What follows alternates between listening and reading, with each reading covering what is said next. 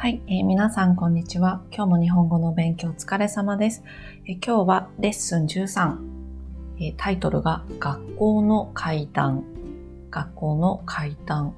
あの、階段といっても、ね、1階から2階に行く、2階から3階に行くための、ね、あの、道 じゃないですよ。そう、上に行ったり、下に行ったりするときに使う人が作った道、高さが少しずつ違う段からできている道じゃないですよ。そう。今日の階段は、えっ、ー、とね、怖い話。お化け、幽霊が出てくる話です。うん。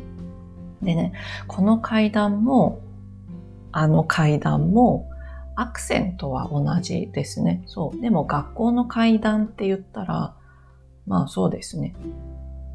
うん、あの、怖い話のことかなと思いますけどね。うん。ではですね、一段落目からね、また見ていきたいと思います。読みます。日本の夏の風物詩として心霊スポットでの肝試し、お化け屋敷などについて勉強しましたが、もう一つ皆さんに覚えていただきたいことがあります。夏の怖い話です。階段は夏に好んで行われ、この時期にはテレビで怖い話をテーマにした特別番組も放送されます。エアコンを使わなくとも怖い話を聞いた後にはゾクゾクしたりヒヤッとします。暗闇を歩く時なんかはその話が気になって妙に後ろを気にしたり気にして歩いたり見えもしない幽霊を探してビクビクしてしまいます。夏の怖い話のバリエーションは様々です。誰の何の話が怖い、このように語られるんじゃないかと思います。しかし学校で語られる階段にはいくつかのパターンがあると言えます。言えると思います。学校の〇〇には〇〇がいる。学校の〇〇である時に何が起こる。このように伝わります。うん。OK ですか？そう。えっ、と、まあ、またですね、前から丁寧に見ていきたいなと思います。えっと、そうだな、先週、先々週かな？日本の夏の風物詩の一つ、えー、心霊スポット、ね、それから肝試しとか、まあ、お化け屋敷。の話をしたんですけどね、などについて勉強しましたが、もう一つですね、皆さんにぜひぜひ覚えていただきたいことがあります。皆さんにお話ししたいことがあります。それは夏の怖い話です。そう。やっぱりこう夏はね、あの、お化けとか、幽霊とか、ね、こういうのが好きなんですね。で、そこでやっぱり怖い話。うん。どこにも行かないけど、まあ、あの、怖い話をするっていうのが、あの、好きなんですよ。そう、次です。え階段は夏に好んで行われ、そう、あの、夏にね、よくこの会談をしますね。で、えっと、この時期、まあこの夏にはですね、テレビで怖い話をテーマにした特別番組も放送されます。そう、あの、昔は、そうですね、学校に通ってた時は夏の夏休みの間、そう、お昼も家にいるじゃないですか。そうするとね、お昼のなんかワイドショーとかで夏のその怪談話、怖い話の特別番組、特別コーナーですか？そういうのもね、ありましたね。うん。そうで、夜は、ちょっと前も話、お話ししたかもしれないんですけど、あの、心霊番組、そのお化けの、幽霊の、あのね、写真を見せたりとか、そう、今だったら多分、ね、YouTube とか、あの動画ですよね。多分心霊動画とか、そういう番組もあるんじゃないかなと思います。うん。そう。で、えっとね、ちょっとね、そうそう、YouTube 見てみたんですけど、なんかね、やっぱりありますよ。たくさん。YouTube にもその怪談話、怖い話の、あの、なんて言うんだろう、特別番組もあるし、そういうチャンネルもあります。ありました。後でちょっとね、リンク貼りますので、見てみてください。うん。なんかね、結構、そうだな、怖い話、ペラペラペラペラって早く話さない。結構、ゆっくり話すと思うので、えっ、ー、とね、皆さんも聞き取れるんじゃないかなと思いますね。うん。内容はね、怖い話ですけど。そう。うん。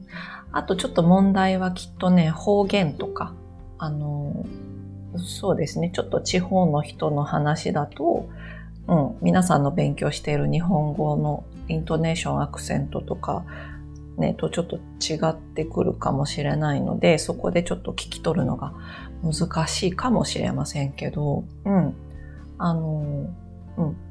いい結構いいかもしれませんね。ちょっと後でリンク貼りますので、そちらもチェックしてみてください。では次です。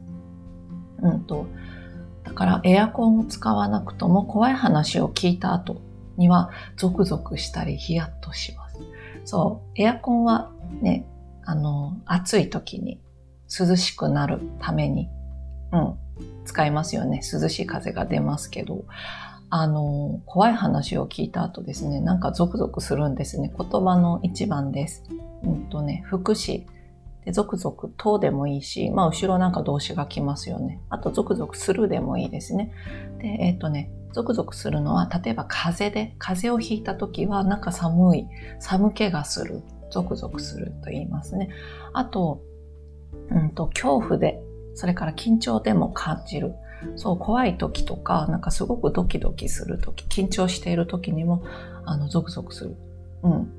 私はね、緊張している時にゾクゾクはしないですけど、うん。まあ、ゾクゾクする人もいるのかもしれませんね。そう。だからちょっとこう、怖い話聞いた後にはちょっと寒くなったり、あと2番、ヒヤッとする。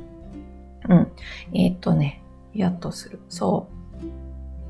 えっ、ー、と、そうだな、ゾクゾクは少し長い時間。で、ヒヤは、ってこういう感じ、ヒヤッとする。なんか瞬間的に冷たく感じる。例えば、うんと、そうだな。まあ、氷とか触った時とか、口にパッと入れた時とか、ヒヤッとしますよね。一瞬。うん、ちょっとだけ。そう。で、えっと、恐怖とかもそうですね。多分その時、うん、こういう感じ？恐怖でとか、あとね、やっぱり瞬間だからびっくりして感じるとか緊張でも感じる。ね。というふうに、あの辞書的な意味でも書いてありました。そう。で、えっ、と、テキストに戻ります。暗闇を歩くときなんかは、その話が気になって、妙に後ろを気にして歩いたり、見えもしない幽霊を探してビクビクしてしまいます。あの、そう、だから、すごい怖い話を聞いた後、あの、暗いところを歩くとき、家の中でもそうなんですけど、外でもそうなんですけど、なんか、怖い話のその、ね、聞いたあの怖かった時のことが気になっちゃって考えてしまって、妙に、えー、言葉の4番です。まあなんでだろうわからないけれど、うん、こういう気持ちですね。妙に後ろ、なんでだろうわかんないけど、後ろ気にして歩いたり、そう、お化けなんかついてきてないかなみたいな。いないけど。そう。で、見えもしない幽霊を探して、そう、後ろが気になって、ね、振り向きながら、後ろを見ながら、あ、歩いていくんですけど、あの、前を向いて歩いてるときは、まあ、見えもしないんですけど、幽霊を探して、いるんじゃないか。私を見てるんじゃないか。そう、幽霊を探してビクビクしてしまいます。えっとね、ビクビクは言葉の3番うん。これも福祉ですね。ビクビクととか、まあビクビクする。そう。で、怖いことや不安な気持ちで、なんか周りのことを感じすぎる。なんか、そうそう。何も見えないんだから気にしなくていいじゃないですか。だけど、もしかして、この暗闇の中で幽霊が私を見てるんじゃないかとかね。そうそう、こういう気持ちですね。うん。で、えっと、まあ、こういう夏の怖い話っていうのバリエーションは様々です。やっぱり、うんとね、人が、人それぞれが、まあ、聞いた話とか体験したことっていう、こういう話をするんですね。だから、女、うん、そうだな。似たような話っていうのは確かにあるんですけど、でも、テキストです。誰の何の話が怖い、ね、このように語られるんじゃないかと思います。そう、昨日の、例えばね、昨日のえテレビで、うん。テレビでやっていた、あの、怪談の特別番組の稲川淳二の話が怖かったとか、で稲川淳二さんっていうもう怪談の何？巨匠？プロ？めちゃくちゃプロがいるんですけど、もう怪談話、怪談といえば稲川淳二みたいなね。ちょっとこの人の、この方のリンクも貼りますので見てみてください。そう。すごい長いですよ。もう、もう30年くらい前から、うん。稲川淳二さんはずっと怖い話を続けていますね。うん。そういう、とても有名な、怖い話で有名な方ですね。で、だけど、その、しかしですね、テキストです。学校で語られる怪談にはいくつかのパターンがあると言えます。言えると思います。そう。あの、学校の怪談って言えば、結構そのパターンが決まっていて、例えばね、私と私の友達の A さんがいて、えっ、ー、と、小学校の時、中学校の時、違う学校に行っていた。だけど、大人になって学校の階段を話すとき、その学校の階段は同じことだったりすると思いますね。あるパターンがある。そう。で、それが学校の〇〇にはね、どこには何がいる、〇〇がいる。で、学校の〇〇で、学校のどこで、ある時に、そう、いつ、何が起こる？このように伝わります。うん、大体このパターンじゃないかなと思います。ではですね、質問の1番に行きましょう。皆さん、どうですか？怖い話が好きですか？どうなんでしょうね？うん、怖い話。あの、日本だと好きな人がね、多いですよ。そう。やっぱり、なんて言うんだろう。まあ自然に耳に、まあちょっと後で出てくる表現ですけど、耳に入ってきますね。聞こえてくる。あの、怖い話してる友達も近くにいるし、テレビでも怖い話するし、そう、ね、やっぱり肝試し、お化け屋敷とか、あの、怖い、怖いこと、お化けに関すること、幽霊に関することっていうのが、まあ割と身近にあるので、うん、結構、そうですね。好きな人が多いんでしょうね。そうそう。私はね、ちょっとやっぱりビクビクするんですよ、いつも。だからね、あんまり自分から怖い話はしないし、聞こうとは思わないかなっていう感じ。うん。ね、どうで、皆さんどうでしょうかね。